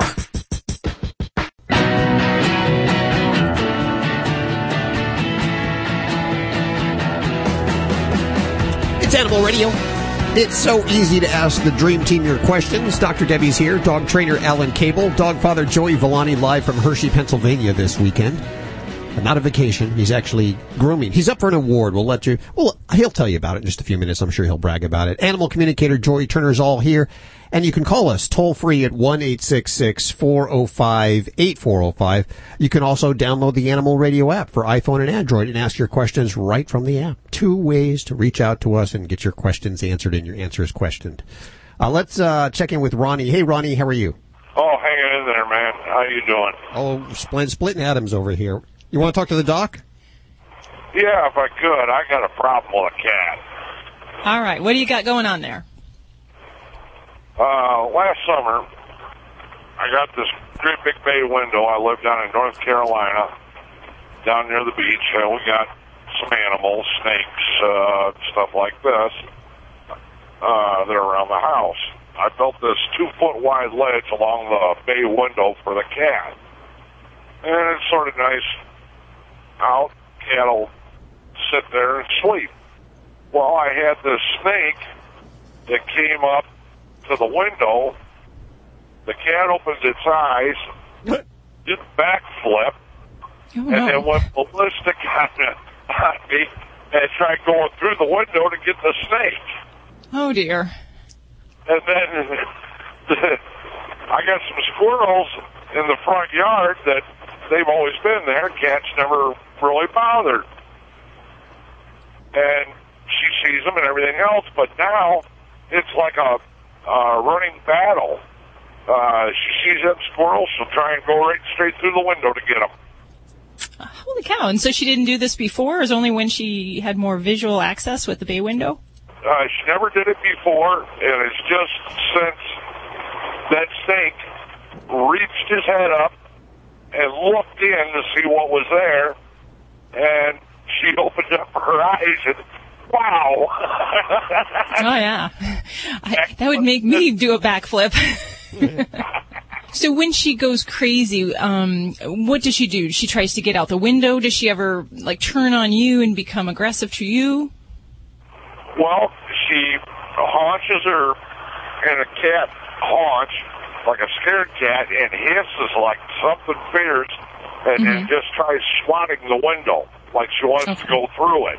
Okay, well, and you know what? What you're seeing is is not an abnormal behavior. She she's displaying some predatory behavior, whether it could be even combined with some you know territorial concerns that she has. So a lot of times, and I have to commend you, Ronnie. You, you're doing a good thing. A lot of people, you know, these um, bay windows, the little window seats you can put in for cats, they do help to improve the kind of their indoor enrichment. So it gives them more to do, to watch. The problem can't, we can encounter with some cats is that if they don't just sit there passively and say, oh, this is cool, I enjoy watching, like a tennis game and watching the critters go back and forth, that it heightens uh, um, to a higher level and they become more anxiety ridden with this. And I think for you, that's what you need to decide. If for you this is a problem, and if you feel that it is unhealthy in the way your cat's behaving, because I can tell you how to fix it, but if you don't think it's really a problem, then my recommendations you may not want to follow through on. Because the number one thing that we would do is actually to block access to these areas. Because the more that she see these sees these creatures it further stimulates her to react in that same way. So we need to just kind of quiet things down and block her access to that. And that may be something as simple as closing doors blinds um, sometimes i'll put down scat mats or even just double-sided t- sticky tape so you know the kitty doesn't want to go in that area. But that's really going to be the first part of things. And um, from there it depends whether or not we have more problems. So say she was getting so worked up that she actually kind of bites you, or if you try to remove her from the area, she uh, turns towards you in an aggressive m- m- uh, means. That can happen, and that can escalate for a cat that's just kind of freaked out and anxious by seeing these little predatory critters outside um, that can get worse. So you can decide if you want to make steps to curb this at this point, and if so, the focus is we just need to get her away from that stimulation. And um, access blocking is going to be the first thing. The other things that I'll look at are going to be kind of anxiety um, medications and therapies that we can try. But again, um, you, you tell me, Ronnie, is, is this a problem that you want to stop how she's behaving, or, or is it kind of fun and entertaining when she's doing this? Well, I'm thinking about setting up a videotape and videotaping it, see if I can't win a million dollars off her annex. well, then you just answer that, Ronnie, because you're thinking this is funny, and it, it certainly it sounds you know interesting and funny. But you know, my concern is that if this goes up a notch in her anxiety level, that it could be an unhealthy um, pastime for her. And I think that's what you really got to decide if you want to pursue that. Um, but she is not the typical cat. So most cats will sit there and just kind of watch this, and uh, she's a little bit more um, I don't want to say hyper, but a little bit more reactive to the predatory stimulation. So you can try doing other things to give her some redirection for this behavior.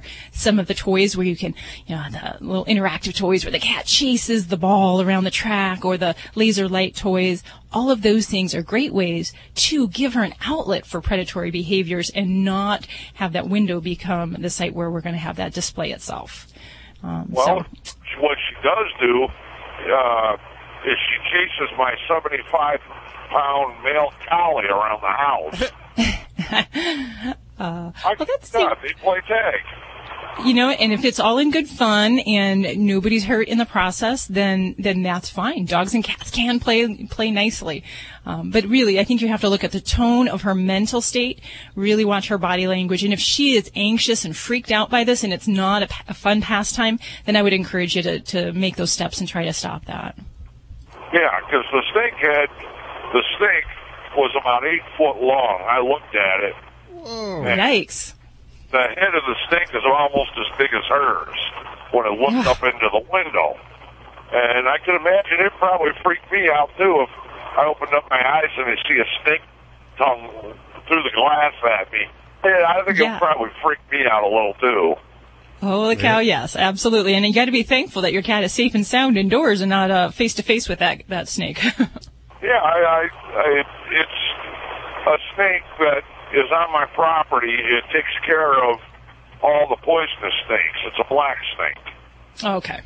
All right. And I live in an area where there's a lot of water. I get a lot of cottonmouths, copperheads, a lot of poisonous snakes. But this black snake chases them off. So I keep it around the house. It's just the first time that she's seen it. Yeah, well, and, and obviously it's going to leave an impression because negative experiences do leave a stronger memory for animals than all the good stuff. So, you know, it takes a longer time to extinguish the way that she's going to respond to that, that sight of a snake or a, you know, even a squirrel or whatever it might be that she's thinking that's going to be um, a danger to her, raccoons, whatever it might be. So if you're not real hip on changing this, you know, like I said, you know, y- you're in control of this and, uh, you know, we can look at doing some things, um, kind of holistically, like, uh, uh, send pheromones that can help to calm her down, but really you're going to need to, um, control that environment. Thanks for your call. Ronnie. I appreciate it. 1 405 8405. In just a couple of minutes, we're going to check in with Susan Sims. She's on the Get Your Licks off Route 66. I'm sorry, Get Your Licks on Route 66 On, tour? yes. Okay. And that's, uh, they're, they're stopping in St. Louis today. I think they'll be there until 4 next week in Chicago and Springfield, Illinois-. They're we're really almost to that side of the country there where the uh, Route 66 ends. The world's smallest pony is missing, and uh, police are fearing that it may be in the hands of The mafia. They've got the pony. Not the pony's head, just the pony. Oh boy. I don't know. Anyway, it's it's gone, missing, and they don't know where it is, and it's missing in Italy. I'll give you the details coming up on Animal Radio News. You're listening to Animal Radio. Call the Dream Team now at 1 405 8405. Dogs or cats, horse or emu, animals are people too. It's pretty common knowledge that some college students have more than studying on their minds. But even with all that monkeying around, you'd think that students at Duke University would be smarter than a monkey. A recent study at Duke pitted two female monkeys against 14 college students. Both were asked to solve math problems. They were shown two sets of dots on flashcards which they had to mentally add. The humans were not allowed to count or verbalize as they worked. Surprisingly, the monkeys did about as well as the college students. Their research pointed to the importance of language in helping humans solve more advanced calculations. Now both teams were paid for their efforts. The college students received $10 and the monkeys, well, they got their favorite drink, Kool-Aid. I'm Britt Savage for Animal Radio. Animals are people too. Animal Radio. Hi, everybody. This is Frankie Avalon, and I love Animal Radio. Keep listening. Go on, sweetie. Jump to dad. I'm not sure, Daddy. The water's cool. There are moments in life that cause us to hesitate. Jump right here. Uh, okay. Here I come. I got you. Good job. I did it. That was fun. But once we take action, we're really glad that we did. If you're thinking about selling your home, don't hesitate. Interest rates are low and buyers are in the market. Every market's different. Call a Realtor today and visit Realtor.com. Realtors are members of the National Association of Realtors. Wherever you are right now, right this moment, you've never been closer to saving a child. Every minute, malaria claims another life. But donating just $1 provides a life saving test and treatment for one child in Africa. $1 given, one child saved. We have the tools to ensure no child dies from a mosquito bite. $1 at a time, one child at a time. That's the power of one. Save a life now by donating a dollar at peel1.org.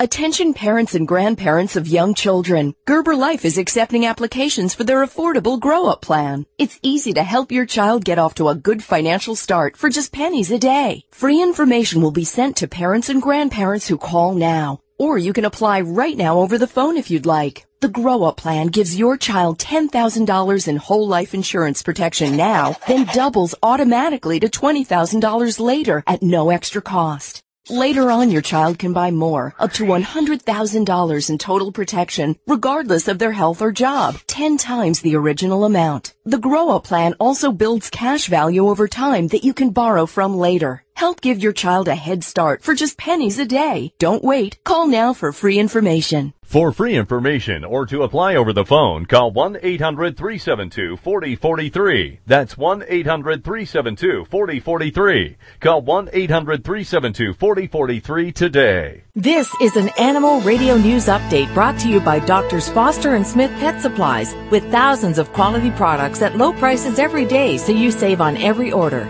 Visit fosterandsmith.com. I'm Stacy Cohen for Animal Radio. You know when your dog goes missing and you chase him out the door and you go, here, tough, here. And your dog comes to you because you have a treat and you whistle, right? Well, you can't whistle and a cow will come. a cow was missing for about six months. They finally captured it, according to the Atlanta Journal Constitution. This fugitive cow was wandering around the woods around major highways near Georgia's Henry and Clayton counties. And in that time, the cow even found its way onto the road. It caused traffic jams. Well, the Georgia Department of Transportation said they were able to corral the cow and then they tranquilized it. And department spokeswoman Jill Goldberg said the cow's on its way to a better home now. While it was missing, this wayward cow even had its own Twitter handle. They called it Kevin the cow. You know what? I know it's hard to catch a cow. One time I was fishing with some friends and there was this cow. There was a bunch of them. They were over in a pasture and they, these guys said to me, okay, five bucks I'll give you if you can go pet that cow. And I said, Oh, no problem. I can do it. Well, the cows run away from you when you get close. You can't even get close to them. They're, it's very hard. I lost that bet, by the way. Dogs are supposed to be man's best friend, but one pooch in Fort Worth, Texas is being blamed for shooting its owner. According to the Fort Worth Star Telegram, the accident occurred uh, at night when this 78 year old woman was watching TV. Apparently, her dog walked by a shotgun that was at her side. Yeah, it was Ma Kettle that was sitting there. She knocked it over, and when it hit the floor, the gun discharged and struck the woman in her left foot.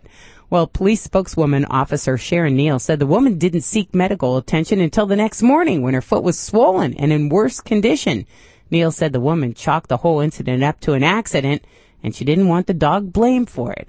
Officer Neal wouldn't release the dog's name or breed, joking that he has the right to remain silent.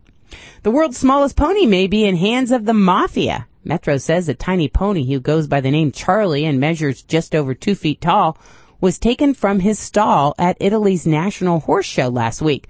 Police suspect Charlie said it was nabbed by Italian criminals, and they say that they're not ruling out the involvement of a larger criminal organization. Yeah, get me the pony right now.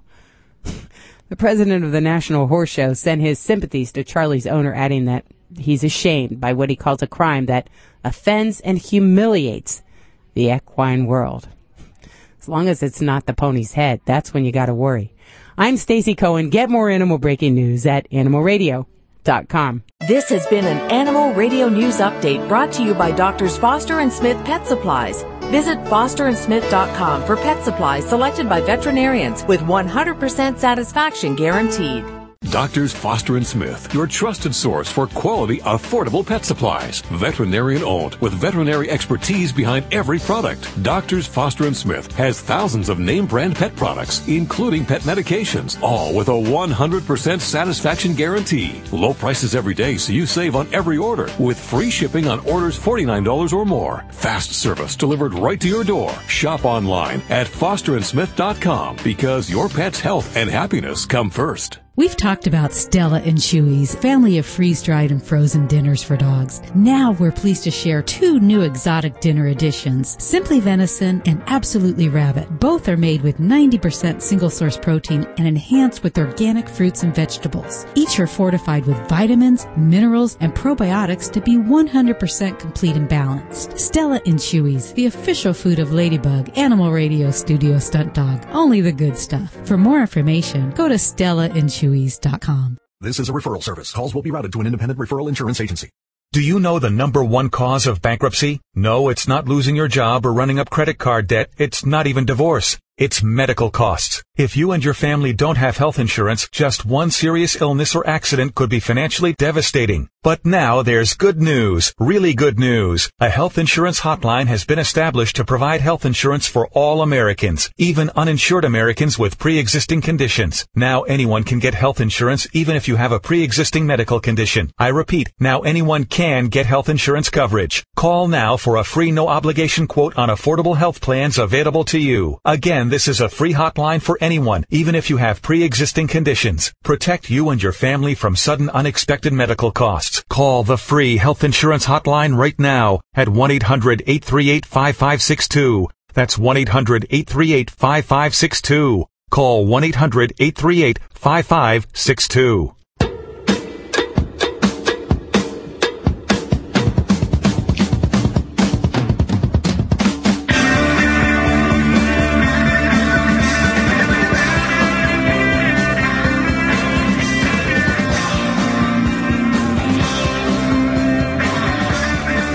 Animal Radio.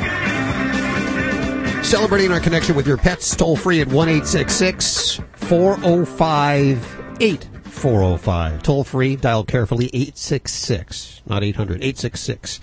Uh, let's head on over across the country now to St. Louis, Missouri, where we have uh, Susan Sims on tour with the Get Your Licks Off Route 60, Get Your Licks on Route 66 tour. Hey, hey, Susan. Hi, guys? Very good. Where are you today? We are with the Humane Society of Missouri uh, on Macklind Avenue. And let me tell you, this has been such a great day. It's still time for people to come on out.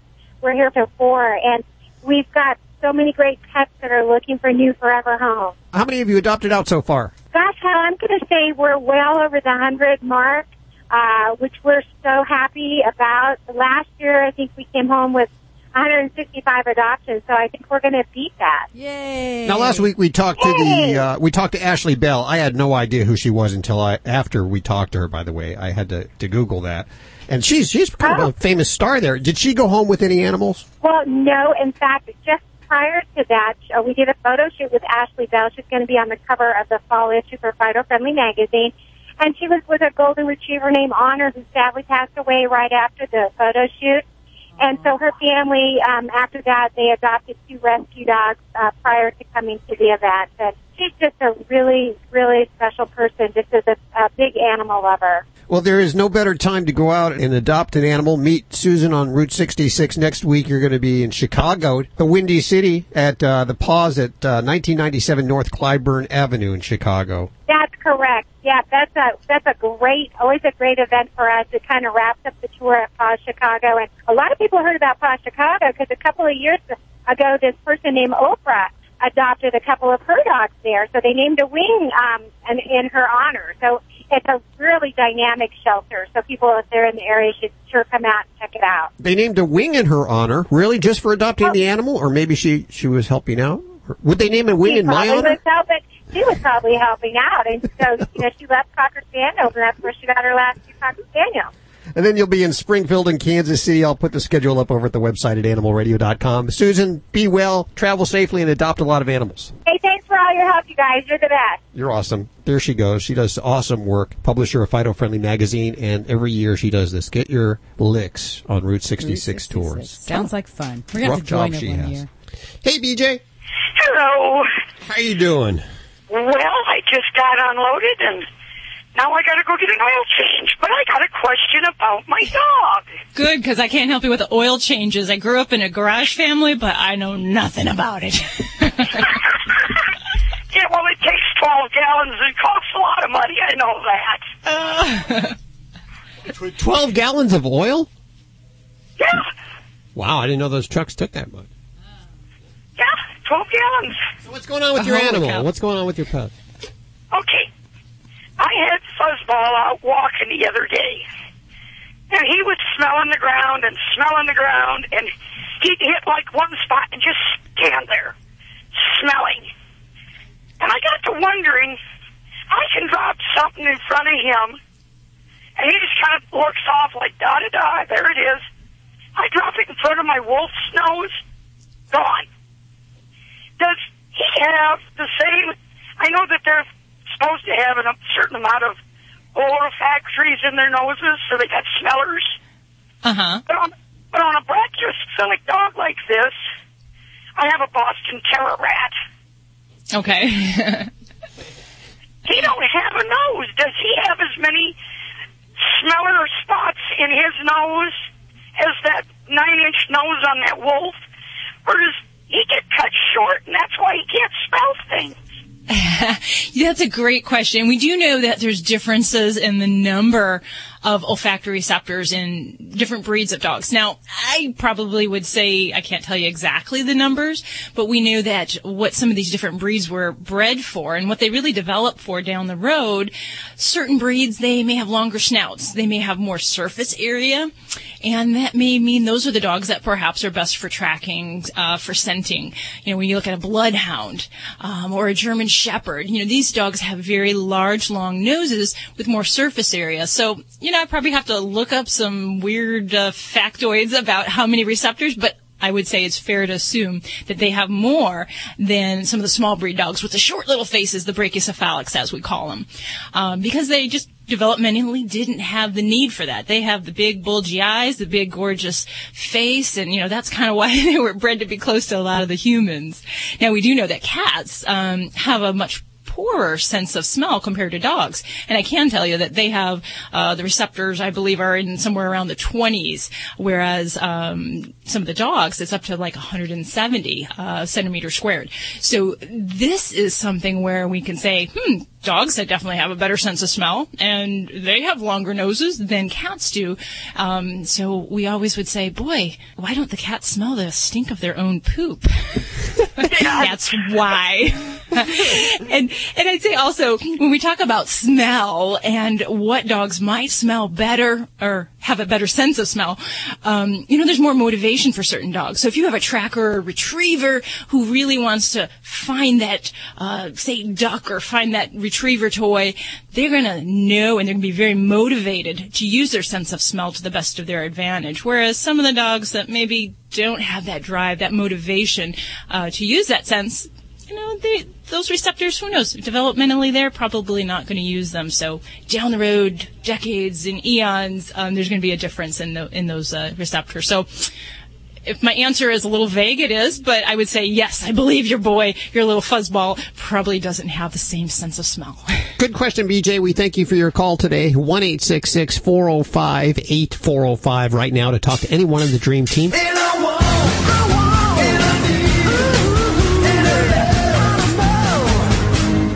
Vinny Penn coming at you with another party animal installment. That's right. Despite all your emailing, I have not been canceled. Okay, that's a joke. Nobody's been emailing about getting me canceled or kicked off the air. I uh, had an interesting f- drunken fight the other night, uh, believe it or not. A-, a, girl I went to grammar school with. I've known since sixth grade. Now our kids are in the same class together. And we were talking about uh, what fans we were of Benji when uh, we were when we were young back in the 70s the Benji movies. You all must remember them. And her husband who up until this point seemed like a pretty good guy all of a sudden turned it into a Rolling Stones versus the Beatles thing and started just it, it was Lassie this and Lassie that. And it was like bro I, I actually stood up bro whoa whoa we're talking about Benji here. No reason to bring up that corny collie.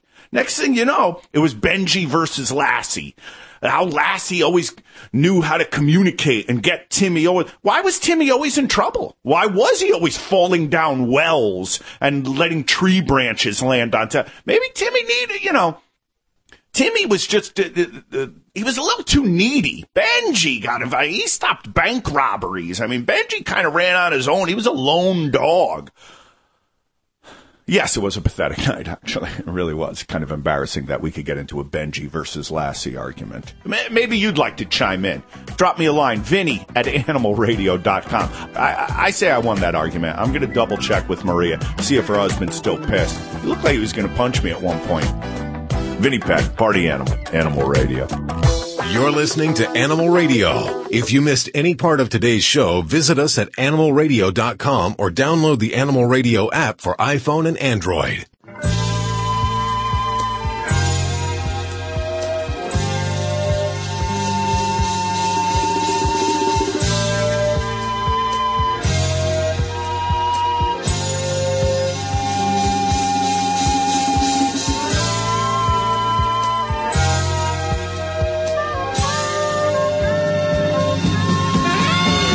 Go to JC right now, who wants to talk to Dr. Deb. Hey, JC. Hi, good afternoon. How are you? Good. What's going on? Uh, say, I got a small Dachshund, uh, just about 10 pounds, uh, just about 10 pounds.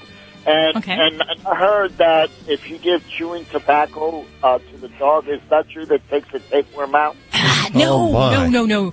Okay, so no, this is a, a very um, common, like old wives' tale that's out there. This is this is a fallacy. So we don't want to give any kind of tobacco to dogs. It actually is toxic to them. Now, where this ever came from, you know, most nicotine when it's given to animals, if they ingest it, it it'll cause vomiting. So maybe in a pet who has worms, you know, by giving them a tobacco product, you'd see them vomit the worm up. Now, that doesn't mean you're curing them of this problem. You're just going to actually make a bigger problem for this baby. So, so no, we, we need to get into using a typical, um, uh, deworming product. Now, you mentioned, is it tapeworms? Is that what you're worried about? Yes, ma'am. Okay, so you're seeing the little rice-like segments along the, the butt area that are dried up on the fur. Is that what you're getting? Yes, yes, yes. Okay, yeah. So there definitely are some products that we can use. I will direct you to your veterinarian um, because a lot of times you won't get the right ones if you're going over the counter.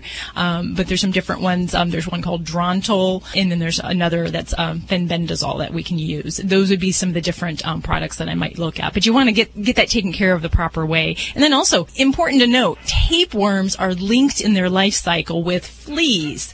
So if you're in a flea endemic area, you also need to make sure you're tackling those fleas to get rid of those guys. All righty. Thank you so much. First time listener, and I appreciate that info. Thank you for listening. We appreciate that. It's always great to hear first time listeners listening to Animal Radio after 12 years. 1 405 8405. Remember, you can send us your questions at your voice at animalradio.com. Call in toll free to the toll free number. You can even uh, tweet us your questions at Animal Radio. And do not forget the Animal Radio app for your iPhone or Android. Uh, download that puppy now. You can even ask your questions right from there. That was a wild one. But that was a fun one. Kind of nice, simple, straightforward question. I like that. I've never heard that before. Oh yeah, it's one of those old, old. It's like given kerosene, or there's all sorts of things you can hear about. How do you get your dog to chew the tobacco? I mean, that's kind of, you know, uh, wouldn't they swallow it? Or do they keep it in their lips, right, in their pouch? I'm sure it involves putting it in food, and, and you know, ha- the Labrador or an owner that I am, you can put just about anything in food and they'll eat it. Elizabeth Banks, that's who you look like. Oh yeah. Exactly. So? Like Elizabeth Banks. What, you don't think so? Uh, yeah, I just never, but nobody's told me that before, so that's interesting. yeah. Really? No one's ever told you that before. Uh, seriously, Dr. Debbie, how many times a week do people just, you know, come up to you and say, you know, you're pretty hot? You know, um, it, normally in the course of my business, it doesn't come up as I'm talking about their dog's diarrhea. I got to say that uh, we do have one of the, uh, well, we have a radio team here that uh, has faces for radio. Don't hate us because you're beautiful. Judy looks like Jennifer Aniston, of course. Yes, she does. Uh, I, of course, look like Carrot Top. So that's why I'm behind the microphone. Alan, we're not sure. And Joey looks exactly like he sounds. Yes, like he's going to pull a gun at any minute. And he could. Hi, this is Betty White. All us animal lovers love animal radio. Please help every way you can to make life better for our animals. You're listening to Animal Radio. If you missed any part of today's show, visit us at animalradio.com or download the Animal Radio app for iPhone and Android. 1 405 8405 to connect with the Dream Team. And we go to the phones. We have Robin on the phones for Dr. Debbie. Hi, Robin. How are you doing today? Hi, fine. Thank you for taking my call. What's going on? Well, my kitty has been diagnosed with IBD. Um, we think, anyway, we're not going to do a biopsy. Um, my doctor did an exploratory surgery and he decided not to because of how thickened the colon was and how highly irritated it was. He didn't want to even touch it. Um, he sent him home on Clavamox and Baytril. He did fine for a couple of days and then he went back down again. So I ended up down at the specialty hospital. They did some blood work and it comes up that his pancreas levels were kind of high. Um, they did an ultrasound. It was swollen. However, when my doctor did exploratory surgery, he said it was not swollen when he was in there. So they they're saying it's possible that it was irritated from the surgery, but it also could be pancreatitis, Okay. along with the IBD. Um, I guess my question is, right now they have him on an antidiarrheal antibiotic. Um, it starts with an M. I'm not really sure. Metronidazole. Yes, yes. Okay. Now, I talked with the specialty doctor yesterday. She wants me to go ahead and start steroids. My doctor feels that he shouldn't be on the steroid till he's done with that. So I'm getting two conflicting answers and I don't know what to do. Okay. Let me go back to the very beginning here. What kind of symptoms is your kitty showing? The first thing he started was he had diarrhea one morning, and but he was fine all day until the nighttime. He kind of went down, and the next morning I could tell he didn't feel good. So I took him to the doctor. He had 104.5 temperature. Um, we were thinking blockage because he could feel something inside of there. So they did the barium enema or X-rays. They found um, he thought was a blockage, and when he got in there, ended up being his um, appendix was so swollen. Um, that was that's what he thought was the blockage. So they went and closed him back up and didn't do anything. Okay. So Darn, that's a shame. that I- few days when he came home, he started vomiting, but now we have him on anti-nausea medication and everything. Okay. Uh, it's just a shame because we were right inside that belly. Uh, to get some samples would have been fabulous because that would answer the question for everything that we, we're talking about right now. And when we're suspicious with kitties that have GI signs, vomiting, diarrhea, not eating well, any of those can fit with the diagnosis of inflammatory bowel disease. But the problem is if I biopsy enough cats, I'll find inflammatory bowel disease in just about everybody. So um, we have to relate that to what's really clinically pertinent going on. Um, so for me, when I hear that the pancreas either had elevations on blood work or it looked abnormal on ultrasound, I'm going to believe that there's probably some pancreas um, involvement going on. The problem is you can get one or both of those together, so they're not usually exclusive. They often happen together. Um, for myself, um, even if I don't always have the benefit of a biopsy with inflammatory bowel disease, if the symptoms are bad enough and the kitty is showing those um, uh, either weight loss or those symptoms, I will move to prednisone. And um, I don't necessarily, if we're not currently running a fever, I don't typically have a problem starting prednisone. Um, you know, if we're still febrile at 104, yeah, I'm probably not going to go there yet. But prednisone is really kind of one of the first line drugs that we use to treat inflammatory bowel disease. I may not be able to comment exactly, you know, where you're at with your uh, veterinarian and things, but uh, I use it pretty liberally when it comes to cats with um, prog- um, diagnosed um, inflammatory bowel disease, in conjunction with a hypoallergenic diet, because that's also a very important way that we can um, approach this. If we have pancreatitis, then we would probably go more with a low fat, highly digestible approach to that diet and, and see about that. Um, Okay, they so- have him on EN right now. Purina EN. Is that good for what's going on? Yeah, that's that's actually fits right into that category of that diet. So that is, um, you know, certainly appropriate. You know, a lot of times I don't like to use one therapy exclusively. Um, a lot of times we'll use multiple therapies. So um, it would be nice to see if the metronidazole took care of things, but uh, in many cases, you know, we have to add in other things like the prednisone, the diet, and kind of throw even things like probiotics into the situation. Um, that helps to improve the immune system just by um, pro- providing like a healthy flora for the gut. Um, so that would be something that if we're not doing, I often do that as well. Okay, I Um, looked into that and I had asked the specialist doctor about that, and she thought, eh, you know, it could go either way. There was never a scientific. So, is there one specific one that you could recommend to me for him? There are several different uh, veterinary brands, and those would be the ones that I'd kind of gear towards. Um, as far as uh, you know, different brands. You know, um, your primary doctor should have a couple on the shelf. I usually keep one or two um, in our office, um, but that would be the kind of thing that I'd be looking at. Not necessarily going to the you know the health food store and just picking something up. Um, something that's actually been shown for dogs and cats. But I think with the combination of those things, and you know, hell knows, uh, we use prednisone with one of his kitties for some chronic disease, and sometimes it is a necessary evil. Um, so if there's some benefit that your veterinarian feels we can glean from prednisone, then I'm all for you know using it for this type of condition, and I hope that helps you some here. Well, now does that now should I take his temperature and make sure he's not running a fever before I throw a steroid in there? Well, uh, you know, that's part of your veterinary assessment. So if the veterinarian does not feel that there's a temperature, does not feel there's indication of obstruction or other problems going on in the abdomen, then yeah, I'm a fan of using the prednisone. But I would make sure you're not making that decision without the benefit of a veterinary exam, okay? Right, right. She told me to start it, but he just kind of seemed down today, so I didn't want to start it if he had something going on again. Hmm Yeah, well, that would be a, definitely a good thing just to check that at home if you have that capability done. Okay, perfect. Once again, it has flown by. Thanks for joining us. Be sure to download the Animal Radio app. You can listen to Animal Radio wherever you are, whenever you would like, and you can ask your questions of our dream team or a vet or dog trainer or groomer or animal communicator right from the Animal Radio app for iPhone and Android. So download that free right now. And also join us at our website, animalradio.com. We have links to everything you've heard on today's show.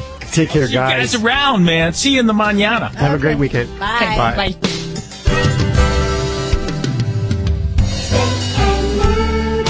Always adopt, don't.